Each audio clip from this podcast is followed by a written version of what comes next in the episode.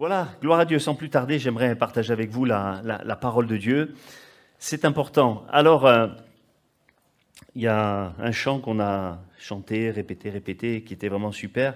On rentre dans une saison, une nouvelle saison, hein. saison de, victoire, euh, saison de puissance, euh, saison d'espérance dans ce que Dieu veut faire dans nos cœurs et, et dans nos vies. Et j'espère que chacun a en lui quelque chose, a envie de quelque chose de nouveau, d'un renouveau, comme si on voulait redemander au Seigneur, euh, voilà, rebaptise-moi dans le Saint-Esprit, remplis-moi de langues nouvelles, permets-moi de voir des choses nouvelles, permets-moi d'avoir des visions, des révélations, des songes, de rentrer dans une dimension eh bien, où je vais être utile également pour le royaume de Dieu, une dimension vraiment de, de service. Alors on est au mois de, de, de septembre et c'est une nouvelle rentrée qui, qui s'opère de cette manière-là, une nouvelle année bientôt, dans quelques mois, eh bien, qui, qui, qui s'annonce avec certainement dans vos cœurs des, désirs, des projets que je ne connais pas, mais peut-être que vous avez exprimé euh, au Seigneur des choses qui sont là dans votre cœur, peut-être des fois depuis, depuis longtemps.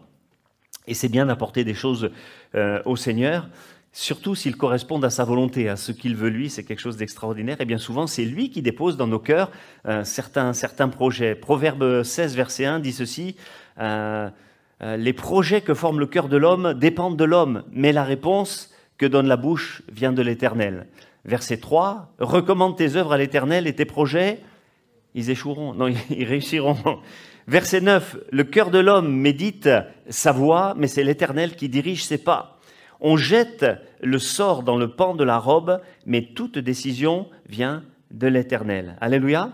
Donc on voit au travers de toutes ces paroles, lisez relisez le chapitre 16 du livre des Proverbes, vous allez voir combien c'est édifiant à ce niveau-là, si vous avez un projet, ça va, vous, ça va vous permettre de mieux comprendre ce que le Seigneur désire. Eh bien, c'est quelque chose de, merveilleux. Si on veut faire quelque chose pour son œuvre, si on veut faire quelque chose qui est aussi selon sa volonté, alors certainement il va exaucer, il va, il va ouvrir les portes, hein, comme le disait Kofi, mais il peut également fermer une porte. il peut également fermer une porte s'il voit que quelque part ça va nous être préjudiciable à nous-mêmes ou, euh, ou à son royaume il peut fermer la porte s'il voit que c'est mauvais pour chacun de, nous, parce que la Bible dit que c'est pas à l'homme quand il marche à diriger ses pas, mais c'est à Dieu de le faire. Ou il approuve nos voies, ou il les désapprouve. Il nous le, nous le montrera. C'est Jérémie qui, qui dit cela. Et Apocalypse chapitre 3 verset 7 dit S'il ferme une porte, personne ne peut ouvrir, mais s'il ouvre, personne ne peut fermer. Et il rajoutera au verset 8 J'ai mis devant toi une porte ouverte que personne ne peut fermer. Vous aimez ça, les portes ouvertes? Moi, je trouve que c'est quelque chose de, magnifique et, de merveilleux. J'avais préparé une image euh, qui, euh, qui image parfaitement la chose. Je ne sais pas si elle va apparaître sur l'écran du, euh, du vidéo projecteur. Voilà. Et, si c'est bon, effectivement, il, va ouvrir parce que notre Dieu, c'est un Dieu d'ouverture, c'est un Dieu d'addition, c'est un Dieu de multiplication. Même, il se plaît véritablement à, ouvrir. Hein, alléluia. Que ce soit peut-être dans le domaine euh, familial, je ne sais pas ce qu'on désire vraiment, c'est peut-être dans le couple qui va ouvrir quelque chose de particulier, peut-être dans le travail, dans les affaires, peut-être dans un, dans un projet, dans le domaine de la santé. Euh, dans une addiction, euh, dans un appel, peut-être euh, dans une, dans une promesse hein, pour, particulière, voilà, peut-être pour un mariage, on ne sait pas, mais Dieu peut ouvrir tellement de portes, ça, dépasse mon imagination, et, chacun peut, peut, y trouver quelque chose. Et il peut ouvrir dans tous les domaines, et dans n'importe quel domaine, le Seigneur peut, peut ouvrir, hein, même ceux qui peut-être nous paraîtraient les plus, les plus impossibles. Parce que notre Dieu, c'est quand même le Dieu de l'impossible. Vous êtes d'accord avec ça? Hein, alors, il peut ouvrir de, manière euh, magnifique. Et comme le dit le psaume 107, versets 15 et 16, on peut peut-être aussi, voilà, ça c'était la porte qui s'ouvre. Quand Jésus t'ouvre une porte, ça c'est le titre eh bien, de mon message ce soir. Quand Jésus t'ouvre une porte, ça doit, euh, ça doit ouvrir en moi un espoir, une espérance, quand Dieu va m'ouvrir une porte dans le domaine qui m'est particulier. Alors, euh, on peut afficher aussi le psaume 107, versets 15 et 16, qui dit ceci qu'il loue l'Éternel pour sa bonté et pour ses merveilles en faveur des fils de l'homme, car il a brisé les portes d'airain et les verrous de fer. Amen. C'est-à-dire que Dieu a brisé ce qui semblait peut-être euh, à nos yeux humains quelque chose euh, d'absolument impossible à, réaliser. Et puis il va répéter dans Ésaïe 45, verset 2, exactement les, mêmes choses. Il va briser eh bien, les portes d'airain et les verrous euh, de fer, pour qu'on comprenne parfaitement que rien ne peut résister à notre Dieu. Est-ce que vous le croyez? Rien ne peut lui résister parce qu'il se plaît véritablement à donner, il se plaît euh, voilà à exaucer, à ouvrir parce qu'il nous aime et parce qu'il a pour nous eh bien des solutions, il a pour nous des projets, un avenir, de l'espérance, nous le savons et il se plaît surtout à à manifester sa gloire et son pouvoir dans des situations qui, à vue humaine, paraissent totalement inextricables, totalement, totalement impossibles. Si tu crois, tu verras la gloire de Dieu. Est-ce que tu crois que Dieu va intervenir? Est-ce que tu crois que Dieu va t'ouvrir une porte? Amen Moi, je le crois. Et si tu crois, eh bien, tu vas voir la gloire de Dieu vraiment dans, dans ce domaine-là. Et Dieu se plaît aussi, au travers de, notre de la parole de Dieu, quand on la, quand on la parcourt, de nous montrer justement un, tas d'événements, un tas d'histoires absolument incroyables où Dieu a agi. Et là où l'homme ne pouvait pas agir, là où c'était absolument impossible, eh bien Dieu agit. Combien d'histoires comme ça se souvient de ces trois hommes qui ont été jetés dans la fournaise ardente et on voit, euh, le roi a vu un quatrième homme qui était là, qui avait l'air d'un fils de Dieu. Et puis c'était ce que c'était, c'était le fils de Dieu, c'était Jésus qui était là. Et dans la fournaise, ils n'ont même pas eu les vêtements qui ont brûlé, ils n'ont pas eu de brûlure, ils ne sentaient même pas la fumée. Et ils sont sortis de là, le Seigneur les a sortis de là. Ouais, il peut faire des choses comme ça. Alors qu'est-ce qui peut empêcher que le Seigneur t'exauce dans une situation particulière. Bien souvent, c'est notre esprit incrédule qui dit non, là, là c'est pas possible. La, situation, elle est inextricable. C'est impossible qu'il se passe quelque chose. Ah, il y a quelqu'un qui dit impossible n'est pas français. Mais ça, il n'est est pas trop vrai. C'est pas un verset d'ailleurs, mais, mais rien n'est impossible à Dieu. Ça, c'est un verset sur lequel je veux me, me fixer. Amen. Alors, j'aimerais lire avec vous justement un passage de l'Écriture où où Dieu a accompli justement quelque chose qui paraît impossible à vue humaine. Alors on va aller dans, dans le livre de, Josué, hein, c'est le livre des, victoires, hein, le livre de la, de la conquête. Josué chapitre 3, à partir du verset 1er. Voilà, je vais vous laisser trouver cela. Josué chapitre 3, verset 1er, je le lis avec vous. Josué s'est enlevé de bon matin, parti de Sittim, avec tous les enfants d'Israël. Ils arrivèrent au Jourdain et là, ils passèrent la nuit avant de le traverser. Au bout de trois jours, les officiers parcoururent le camp et donnèrent des ordres au peuple en disant, lorsque vous verrez l'arche de l'alliance de l'Éternel, votre Dieu, porté par les sacrificateurs les Lévites, vous partirez du lieu où vous êtes et vous vous mettrez en marche après elle. Mais il y aura entre vous et elle une distance d'environ 2000 coudées. N'en approchez pas.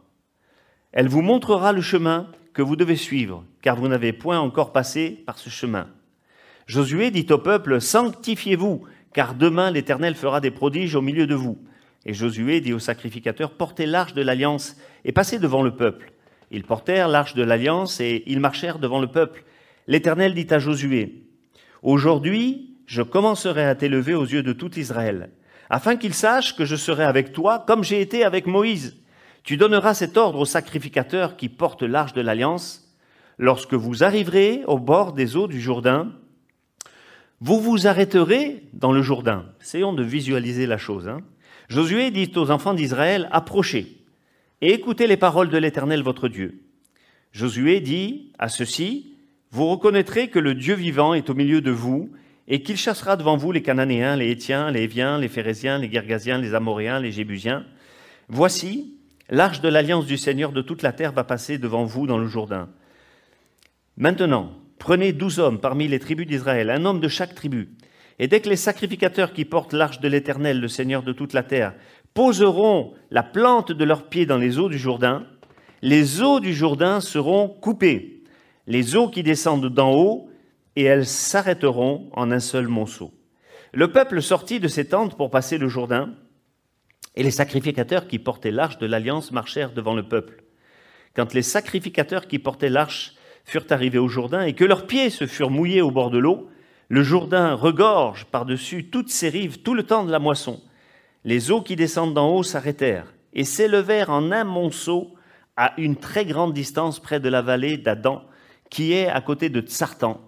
Et celle qui descendait vers la mer de la plaine, la mer salée, fut complètement coupée le peuple passa vis-à-vis de Jéricho. Les sacrificateurs qui portaient l'arche de l'alliance de l'Éternel passèrent au pied, à pied ferme, sur le sec, au milieu du Jourdain, pendant que tout Israël passait à sec, jusqu'à ce que toute la nation eût achevé de passer le Jourdain. Alléluia Un passage quand même extraordinaire, magnifique, où tout le, le peuple d'Israël, envoyé par Dieu, va enfin pénétrer dans le pays de, Canaan. Mais voilà, il se trouve un problème. On l'a lu au verset 15, et c'est là que c'est bon de visualiser la chose. On essaye de s'imaginer le, fleuve du Jourdain en crue, quelque chose d'énorme. Hein. C'est vraiment pas rien. Et c'est là pour montrer que quelque chose, que Dieu va faire quelque chose d'extraordinaire. Parce que le Jourdain, en temps normal, il fait 5 mètres de large. C'est pas, pas si grand, hein. un, fleuve tranquille. Mais quand il est en crue, il arrive à faire 100 mètres de large. Et je ne sais pas si vous avez déjà vu, récemment, on a vu des, images, et moi récemment, j'ai vu une, une vidéo, je ne sais plus dans quelle région c'était, où il y avait une, rivière en crue et qui faisait pas 100 mètres de large. Une rivière, c'était extrêmement boueux. Et il y avait là un semi-remorque qui était emporté par les flots, mais comme un fétu de paille. C'était invraisemblable, un semi-remorque, quoi, le pouvoir et la puissance de l'eau. Donc là, le Jourdain était en crue, 100 mètres de large. Et c'était donc impossible de passer par là. Même les ennemis d'Israël, les, Cananéens, n'ont même pas jugé bon de venir défendre le, gué du Jourdain où ils allaient passer. Pour vous donner un ordre d'idée, c'est exactement à cet endroit-là euh, que dans le futur, Jean-Baptiste allait baptiser euh, des gens. Le gué de Bethabara, qui est en face eh bien, de la ville de Jéricho. Et les ennemis n'ont pas jugé hum, d'être là parce que c'était même pas utile. Et de toute manière, si les Hébreux essayaient de passer par le gué, ils n'auraient pas passé par un, par un, ou deux par deux, ou trois par trois, ils allaient se faire euh, massacrer de, de l'autre côté, ça c'était sûr. Donc les ennemis n'ont pas fait attention. Mais voilà que tout d'un coup, il y a quelque chose d'extraordinaire qui s'est passé, c'est que le fleuve, eh bien, il, s'est réellement coupé et tout le peuple a, pu passer. Alléluia. Et, je crois que c'est vraiment euh, intéressant parce que même euh, quand ils sont arrivés là, Israël, ils ont vu aussi ce fleuve qui n'était pas encore coupé. Parce que tant que les sacrificateurs n'avaient pas mis les, pieds dans le fleuve du Jourdain, ils n'allaient pas se couper. Donc ils sont arrivés et eux aussi ont vu le fleuve en crue. Ils ont dû se dire 100 mètres, mais c'est long 100 mètres avec un fleuve euh, qui peut t'emporter comme un fétu de paille. Et ils ont dû se dire mais comment on va faire? Comment, on va passer? C'est impossible d'essayer de passer euh, par cet endroit-là. Mais euh, je crois qu'on on ne doit pas regarder à ce qui frappe les yeux. Hein, c'est ce que Dieu va dire à, Samuel. Regarde pas à ce qui frappe les, euh, yeux. On ne doit pas se laisser impressionner par la difficulté. On ne doit pas se laisser impressionner euh, par la grandeur de l'épreuve, par le nom de la maladie ou, des choses comme ça, mais simplement de faire confiance au Seigneur. Alors moi, mon but euh, ce soir et ce que j'avais sur mon cœur, c'est de vous montrer finalement les différentes étapes qui vont nous, nous amener à voir des portes s'ouvrir, à voir euh, les manifestations de Dieu se produire, et, quelles que soient les situations, et de nous faire rentrer dans une dimension de victoire. Alors la première étape dans laquelle on doit rentrer, c'est la foi. C'est-à-dire, je vais, je vais considérer que mon Dieu est capable de me faire franchir, quel que soit l'obstacle, même si à mes yeux, il paraît absolument infranchissable. Comme les Hébreux ont pu le voir, ils ont dû se dire, ouh, mais voilà, il n'y a pas eu de, de, de, parole de manque de foi. Ils sont arrivés, ils pensaient certainement que Dieu allait, leur ouvrir une porte et c'est ce qui s'est produit. Donc la première des choses, c'est la, foi. Amen.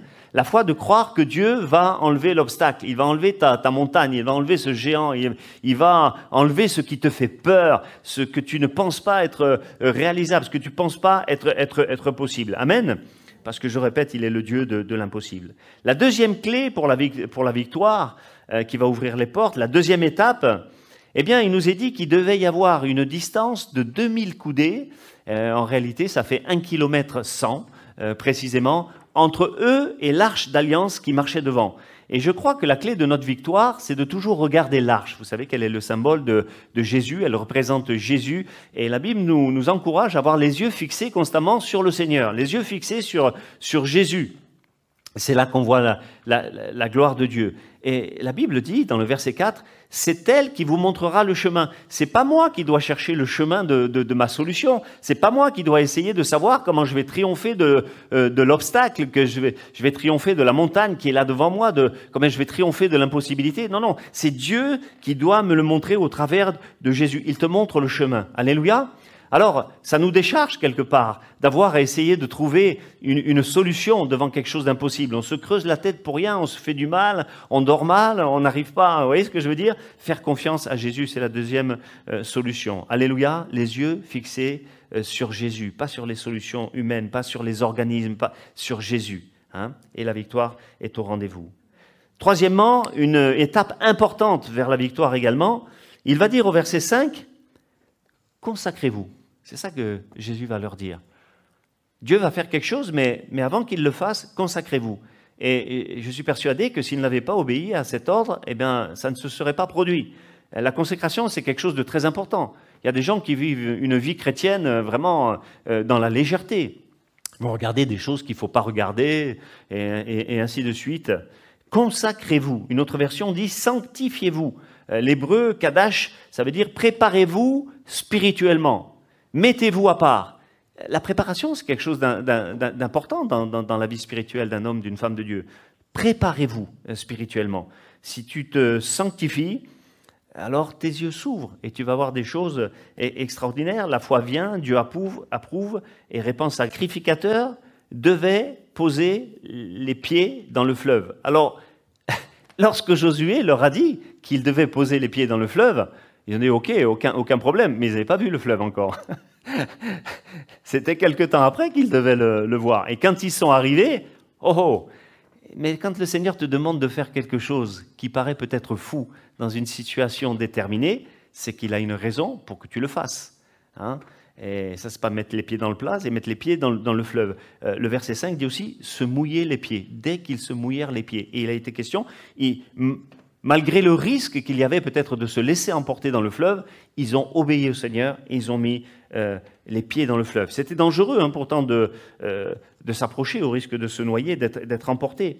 Mais ça montre aussi qu'on a notre part à faire et que le Seigneur gère toutes choses. S'il te dit que tu peux le faire, de mettre les pieds euh, dans ce fleuve, dans cette difficulté, tu vas pas être emporté par elle, hein. tu vas dominer au contraire sur elle. Il fallait donc oser, il fallait se, mouiller, avancer malgré le danger pour voir et pour vivre des choses extraordinaires. Tant qu'ils étaient même à un centimètre du fleuve, il n'a pas été coupé le fleuve. Le miracle ne s'est pas produit, mais c'est dès qu'ils ont touché tout simplement, qu'ils ont mis les pieds, c'est important, un petit peu comme Ézéchiel, que l'ange, souvenez-vous, a fait pénétrer euh, dans le fleuve, ce fleuve de l'esprit, pour qu'il voit des choses euh, extraordinaires et qu'il a fait avancer de progrès en, progrès. Il faut que nous puissions entrer dans le fleuve de l'esprit. Amen. C'est quelque chose d'extrêmement important, et c'est alors que le miracle est arrivé, dès qu'ils ont mis les pieds dans le fleuve, paf, le miracle s'est arrivé. Alors, euh, notez bien que le miracle, il ne s'est pas passé comme il l'avait déjà vécu lors de la mer Rouge, quand il fuyait les Égyptiens. Vous savez ce qui s'est passé à ce moment-là? Effectivement, quand Moïse a dressé son bâton euh, devant la mer Rouge, elle s'est, ouverte en deux et la Bible dit qu'il y avait comme une barrière de chaque côté, une barrière d'eau qui ne, coulait pas, et tout le peuple a pu passer ainsi euh, à pied sec. 600 000 hommes de pied, avec femmes, enfants, 2 millions de personnes, plus les troupeaux, les chariots, etc. Ils ont pu passer, vous, imaginez l'espace que ça devait prendre et la, peur qu'il y avait. Mais des fois, il faut rentrer, même s'il y a la peur. Euh, Dieu tenait bien l'eau. Ils auraient pu penser que ça s'effondrait à n'importe quel moment, mais là, il y, avait la foi qui était là. Il faut avoir la foi et traverser quand, quand Dieu nous le dit. Mais là, ça s'est pas du tout passé de la même manière pas du tout de la même manière, parce que la, Bible nous dit qu'au Jourdain, euh, l'eau s'est coupée en amont, dans la ville d'Adam, près de Tsartan, vraiment à beaucoup de kilomètres de là, à 25 kilomètres de là, elle ne s'est pas coupée des deux côtés, mais elle s'est coupée que d'un côté. Et ça montre finalement que Dieu agit tantôt d'une manière et il agit tantôt d'une autre. Amen. Parce que le danger serait peut-être de de se dire, ben, Dieu m'a secouru de telle manière à, telle époque, etc. Il va agir euh, dans la circonstance présente euh, de la même manière. Mais à situation égale, Dieu ne répondra pas peut-être de la même manière. Et je, dois me fier au fait que Dieu agit tantôt d'une manière, tantôt d'une autre. Il part d'une manière, il parle, il part d'une autre. Des fois, la solution va, il, va peut-être obliger des, des, païens à m'ouvrir une voie. Et c'est déjà arrivé, même pas. Moi, j'ai reçu même des paroles comme ça et, c'est Dieu qui le fait. Donc il faut être sensible à ce que va faire le Seigneur, sans compter euh, qu'il fasse la même chose qu'on avait vécu auparavant. Et donc le verset 16 nous dit que l'eau s'est arrêtée en amont, à 25 km de là. Et qu'elle n'a, 25 km, c'était du gué de Guétabara jusqu'à la ville d'Adam. Et puis, l'eau n'a plus coulé non plus du gué de Betabara jusqu'à la mer Morte, qui faisait 12 km. Donc, si vous calculez, 25 km de vide plus 12 km de vide, ça fait 37 km. C'est pas une porte ouverte, ça? Une porte, mais c'est même plus une porte, c'est un boulevard, c'est pire qu'une autoroute, c'est géant. Et tout d'un coup, ils ont tout le peuple a pu passer, quelque chose d'absolument miraculeux que personne n'aurait pu s'imaginer. même les, Hébreux avaient du mal à s'imaginer euh, cela. Et ils ont pu passer en même temps, c'est quelque chose de, magnifique. Et puis, on voit aussi que euh, dans cette histoire-là, dans la ville d'Adam, donc à 25 km de là, ce n'était pas, pas énorme, il y avait plein d'ennemis également. Hein. Il y avait là plein de Cananéens, plein de Philistins, etc. Et imaginez les dégâts, parce que l'eau continuait à couler hein, de, la montagne de l'Hermont. C'était l'époque de la moisson. Et le Jourdain faisait 100 mètres de, de large à cette époque-là. Alors imaginez les eaux coupées par je ne sais quel biais, s'il a fait un effondrement, je ne sais pas ce qui a pu se passer, euh, dans la ville d'Adam, imaginez les millions et les millions de mètres cubes qui ont dû se répandre et tuer tous les gens là-bas. Et finalement, c'est Dieu, comme il le dira à Josué une fois, c'est moi qui combattrai pour vous. Et là, ils n'ont même pas eu à combattre les ennemis, et c'est pour ça que la terreur de Dieu s'est répandue dans tout le pays de Canaan à peine ils arrivaient. Amen. Ils sont passés à pied sec. Et dans ton épreuve, même si tu as de la difficulté, tu penses que tu vas te faire plumer, qu'il y aura des problèmes, des difficultés, que tu vas souffrir, ils sont passés à pied sec. Amen. Il peut te permettre de traverser la chose sans difficulté. Et voilà. Donc, dès qu'ils ont mis les, euh, les, pieds dans l'eau, dès qu'ils ont obéi à Dieu, eh bien, tout d'un coup, le fleuve s'est ouvert. Et forcément, qu'est-ce qui s'est passé? Ils ont pu voir ce qu'il y avait dedans. Et je crois que quand euh, euh, on met les pieds dans le fleuve de l'esprit, il commence à nous révéler des tas de choses qu'on ne voyait pas auparavant. Parce que quelque part, on est rentré dans une dimension supérieure. On l'a chanté un petit peu tout à l'heure, dans une saison de victoire, une saison de toucher, une, saison de, révélation. Et je crois que c'est tellement important. Ils ont commencé à voir des, choses qu'ils ne voyaient pas auparavant. Et euh, euh, le, voilà, ils ont vu aussi également des, pierres, et le Seigneur leur, a demandé au travers de Josué de faire quelque chose d'étonnant, de prendre des pierres qui étaient là dans le fleuve du Jourdain, de les sortir et d'aller faire un hôtel à Gilgal. Gilgal, on ne va pas s'étendre sur Gilgal, mais c'est une époque euh, assez importante, une étape assez importante avec la victoire de Jéricho. Ils ont dû construire un hôtel là-bas. Ils ont dû amener les pierres, et c'était pas, c'était pas à côté, hein, et c'était pas des, des, petits graviers, hein, c'était des grosses pierres pour pouvoir construire un hôtel. Donc des fois, on a besoin aussi de faire euh, des efforts avec le Seigneur. Et puis le Seigneur leur a demandé aussi une chose étonnante, c'est de prendre les pierres qui étaient sur la berge et de les mettre à l'intérieur du fleuve, c'est-à-dire de faire un hôtel à l'intérieur du fleuve. Et lorsqu'ils ont fait ça et que tout le monde est passé, que tout le peuple est passé, tout d'un coup, le fleuve a, repris, ce fleuve impétueux, sur ses 100 mètres de large, eh, eh bien, il, a repris sa place. Et du coup, on ne voyait plus du tout les pierres. C'était terminé, on voyait, pas, on voyait pas les pierres. Et ça nous parle également euh, d'un hôtel invisible et d'un hôtel visible. Et je crois que tu dois avoir une partie de ta vie spirituelle qui doit être invisible. Les gens ne sont pas censés savoir quelle est ma vie spirituelle à la maison, mon temps de prière, mon temps de lecture de la parole, etc. Ça, c'est, c'est moi, c'est mon intimité personnelle avec euh, Jésus, mon intimité personnelle avec le, le, le, le Seigneur. C'est ma relation personnelle avec Jésus-Christ. Et c'est très important, ça fait partie de ma vie cachée. Mais si ma vie cachée est réussie, ma vie publique le sera également, parce que le Seigneur va, m'accompagner. Par contre, si ma vie spirituelle est tellement faible qu'il n'y a même pas d'hôtel dans la vie de l'esprit, eh ben, ma vie euh, spirituelle à l'extérieur, elle, elle sera, elle sera pas grand-chose. Hein. Vous êtes d'accord avec ça? En plus de ça, je ne sais pas si vraiment on peut le dire, mais allez, je vais le dire quand même, mais vous ferez votre idée vous-même. Vous savez que Jean-Baptiste a baptisé, je vous disais, à cet endroit-là, au gué de Guétabara.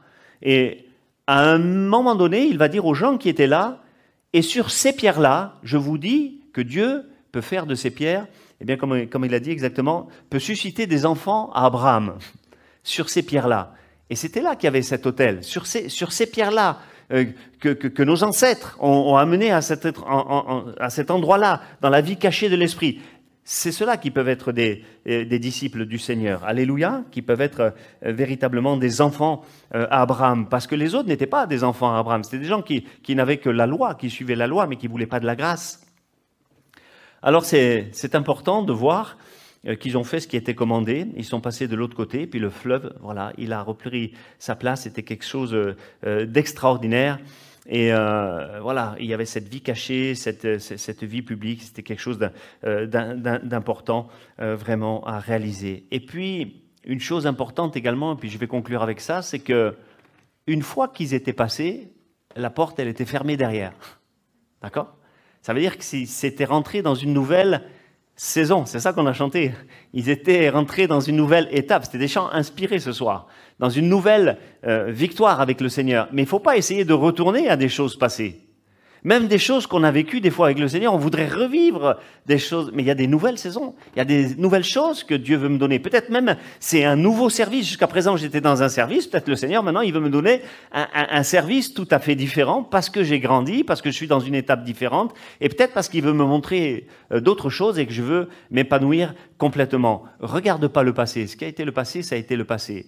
Avant, je faisais ceci, cela. Oui, mais c'est fini. Maintenant, tu es dans une nouvelle étape. Et je crois qu'on doit soupirer après une nouvelle étape. Hein, et c'est quelque chose d'important. Alors, euh, vraiment, ma, ma prière, c'est que quelque part, ce soit cette année, ce soit la nouvelle année des portes ouvertes. Amen. Dans un domaine peut-être différent pour chacun de nous. Des domaines seront communs, mais d'autres seront tout à fait différents selon tes aspirations, tes désirs et selon ce que le Seigneur, lui, a préparé pour toi. Parce que moi, je crois que ce qui est le plus important, c'est que le Seigneur prépare des choses pour nous. voyez? Et je crois que si on fait sa volonté, il va, il va nous donner ce qui nous est nécessaire. Et que j'ai même pas besoin de prier pour ça, mais que ma volonté soit de prier pour ce qui est le plus important pour lui. Seigneur, j'ai besoin de voir, moi, personnellement, en tant que pasteur, j'ai besoin de voir des guérisons, j'ai besoin de voir des délivrances, j'ai besoin de voir des âmes sauvées qu'il m'accorde une heureuse vieillesse, voilà, euh, une maison plus tard, etc., tout ce que je veux, ça c'est moins important, c'est accessoire. Et ça, dans sa grâce, il pourra me le donner ou pas, peu importe. Mais ma joie ne doit pas reposer euh, sur ça. Je ne dois pas présager de ces choses du, futur. Je sais que euh, dans sa grâce, il me permettra d'accepter la situation dans laquelle je, je serai. Mais en tout cas, ce que je dois vouloir, c'est pour maintenant. Voilà pour maintenant, ce que je veux faire pour cette année, que ça soit une année de, victoire, que ça soit, que ça soit pour l'Église, l'année du réveil, que ça soit l'année où, Dieu va se glorifier malgré le, le, Covid où tout le monde est effondré. Moi, je suis stupéfait de voir autant d'inconvertis dans nos réunions, des fois le mardi, le, dimanche matin. Euh, on n'en avait pas autant avant. Mais je crois que Dieu est en train de faire une œuvre qui nous surprend. Vous savez, on dit avec le, avec le Covid, peut-être on va pas réussir à gagner des âmes, on a le masque, c'est difficile de parler à l'extérieur, de gagner les gens, ils vont nous prendre pour des fous. Eh bien, vous savez, le Seigneur, il, se glorifie à travers des choses euh, très, très étonnantes hein, et très surprenantes. Et on va le laisser agir, on va le laisser travailler, on veut espérer qu'il va, qu'il va nous donner de vivre des choses extraordinaires et que ça soit l'année vraiment de l'ouverture, voilà, pour chacun de nous. C'est tellement important qu'il ouvre les écluses des cieux. Alléluia. Et que l'eau de la bénédiction, l'eau de la grâce, une pluie de bénédiction, hein, comme dira le, prophète, se répande sur chacun de nous, de nous, de chacune de nos vies, de chaque, dans notre église également. Alors on va prier une, dernière fois. Et moi je crois, mon frère, ma soeur, que le Seigneur va t'ouvrir une porte. Alors, euh, je ne sais pas pour qui euh, ça concernait, ça concerne peut-être aussi toute l'Église, hein, et puis je, l'espère, ce genre de, message. Mais j'aimerais prier, avant qu'on ne se quitte, juste pour quelqu'un qui peut-être se trouve devant une porte fermée, euh, où il y a une impossibilité, euh, et qu'il croit que le Seigneur va, va bénir, que le Seigneur va ouvrir. Parce que peut-être tu es comme ces gens qui sont arrivés au bord du Jourdain et qui ont vu oh, l'impossibilité. Voilà. Mais quelques secondes après, le miracle était là. Amen. Alors je vais demander simplement, on n'a pas à avoir peur, à, avoir honte. Et puis on va garder dans l'intimité de nos cœurs, eh bien la porte qui a été fermée jusqu'à présent. Je n'ai pas besoin de dire aux autres ce que c'est, mais peut-être je peux me lever. Je dis Seigneur, moi je sais que jusqu'à présent j'ai une situation bloquée dans tel ou tel domaine, et je veux croire que dans ta grâce tu vas, tu vas ouvrir une porte pour ma situation présente, ma situation à moi. Là, ce, ce soir, c'est pas quelque chose d'égoïste, mais c'est quelque chose où je suis euh, présentement avec le Seigneur et je veux croire qu'il regarde ma vie, qu'il regarde mon cœur et, il sait ce que, ce à quoi j'aspire, il sait ce qui, ce qui a été la cause du, du, blocage et, et, je vais lui faire confiance en lui disant Seigneur, tu vas m'exaucer, tu vas me toucher, tu vas me bénir et je crois que les portes vont, vont s'ouvrir. Est-ce qu'on pourrait prier euh, tous ensemble et tu vas laisser l'onction du Seigneur t'envahir et, te toucher, parce que c'est lui après qui ouvre les portes, c'est lui qui fait, le, qui, fait, le miracle. Que tu sentes quelque chose ou que tu ne le sentes pas ce soir, ça, ne va pas prouver quelque chose, que tu aies des frissons ou quoi que ce soit, tu ne sauras pas que le Seigneur agit, mais il agit. Il est en train de toucher ta vie et ton cœur. Hein Prions tous ensemble. Alléluia. Seigneur, tu es le Dieu vivant et vrai, et je veux te louer pour euh, ton intervention, pour ta bénédiction, pour ta puissance. Seigneur, nous reconnaissons, au travers de ces chants, au travers de ces paroles qui ont été exprimées juste avant la prédication, nous savons que tu es là. Nous savons que tu es présent. Nous savons que tu as prévu des choses, que tu as prévu une nouvelle saison pour ton Église, une nouvelle onction, une nouvelle bénédiction. Ça fait plusieurs réunions de prière où tu manifestes ton esprit, où tu manifestes ta présence. Et je sais que tu veux opérer bien des prodiges et des miracles dans la vie de, des frères et des sœurs qui sont ici. Et nous voulons croire aux miracles. Nous voulons briser toute forme d'incrédulité. Oh, toute forme de doute, tout ce que le diable pourrait mettre dans nos cœurs et dans nos vies. Tu vois toutes ces personnes-là qui sont levées, Seigneur, au nom de Jésus, où une porte s'est fermée, pour l'un, pour l'autre, je ne sais pas dans quel domaine il ou elle n'a pas été exaucé. Mais Seigneur, au nom de Jésus, que ce soir ils reçoivent l'exaucement dans la situation qui est la sienne et qu'il puisse te glorifier, te louer pour la bénédiction que tu lui auras apportée parce que tu es le Dieu de la vie, tu es le Dieu de la puissance, tu es le Dieu du miracle, tu es ce Dieu qui n'a pas changé. Mon frère, ma sœur, reçois la grâce de Dieu, la puissance de Dieu sur ta vie. Espère dans les choses spirituelles. Ne compte pas sur les choses humaines. Garde les yeux fixés sur l'arche. Il ne devait pas quitter l'arche des yeux. Et c'est là que le miracle se produit, quand tu mets également tes pieds dans le fleuve de l'Esprit. Alléluia, quand tu obéis aux ordres de Dieu, quand tu te consacres, oh, quand tu te mets à part comme le Seigneur l'a demandé. Oh Jésus, tu fais des choses merveilleuses. Envahis-nous de ta présence, envahis-nous de ton esprit, Oh Jésus-Christ, fais des choses nouvelles. Et tu vois au travers de l'écran toutes les personnes qui nous ont écoutés et qui certainement sont dans une situation semblable. Père, dans le nom de Jésus, tu exauces pour chacun de nous et que ton Église reçoive la grâce et la bénédiction. On est dans un temps de réveil, tu vas l'envoyer sur ton Église et que cette année soit une année de bénédiction. Nous voulons voir ta gloire, les guérisons, les miracles, les songes, les révélations les baptêmes dans le Saint-Esprit, les renouvellements dans le Saint-Esprit, les coups de gloire, comme nous le disions il y a peu de temps. Seigneur, tu exauces ton peuple et tu le bénis, qu'il reparte dans sa paix, certain que tu vas ouvrir pour lui ou pour elle une porte extraordinaire, aussi grande que celle du Jourdain. À toi soit toute la gloire, dans le beau nom de Jésus. Alléluia, soyez bénis partez avec confiance, faites confiance au Seigneur. Laisse pas le diable euh, te dire dans quelques minutes ou dans quelques heures, oui c'est vrai, il a dit ça, mais, mais ce n'est pas possible. Il va venir il va essayer de faire ça. Ne le crois pas, ne le crois pas. Crois le Seigneur. Alléluia, soyez bénis.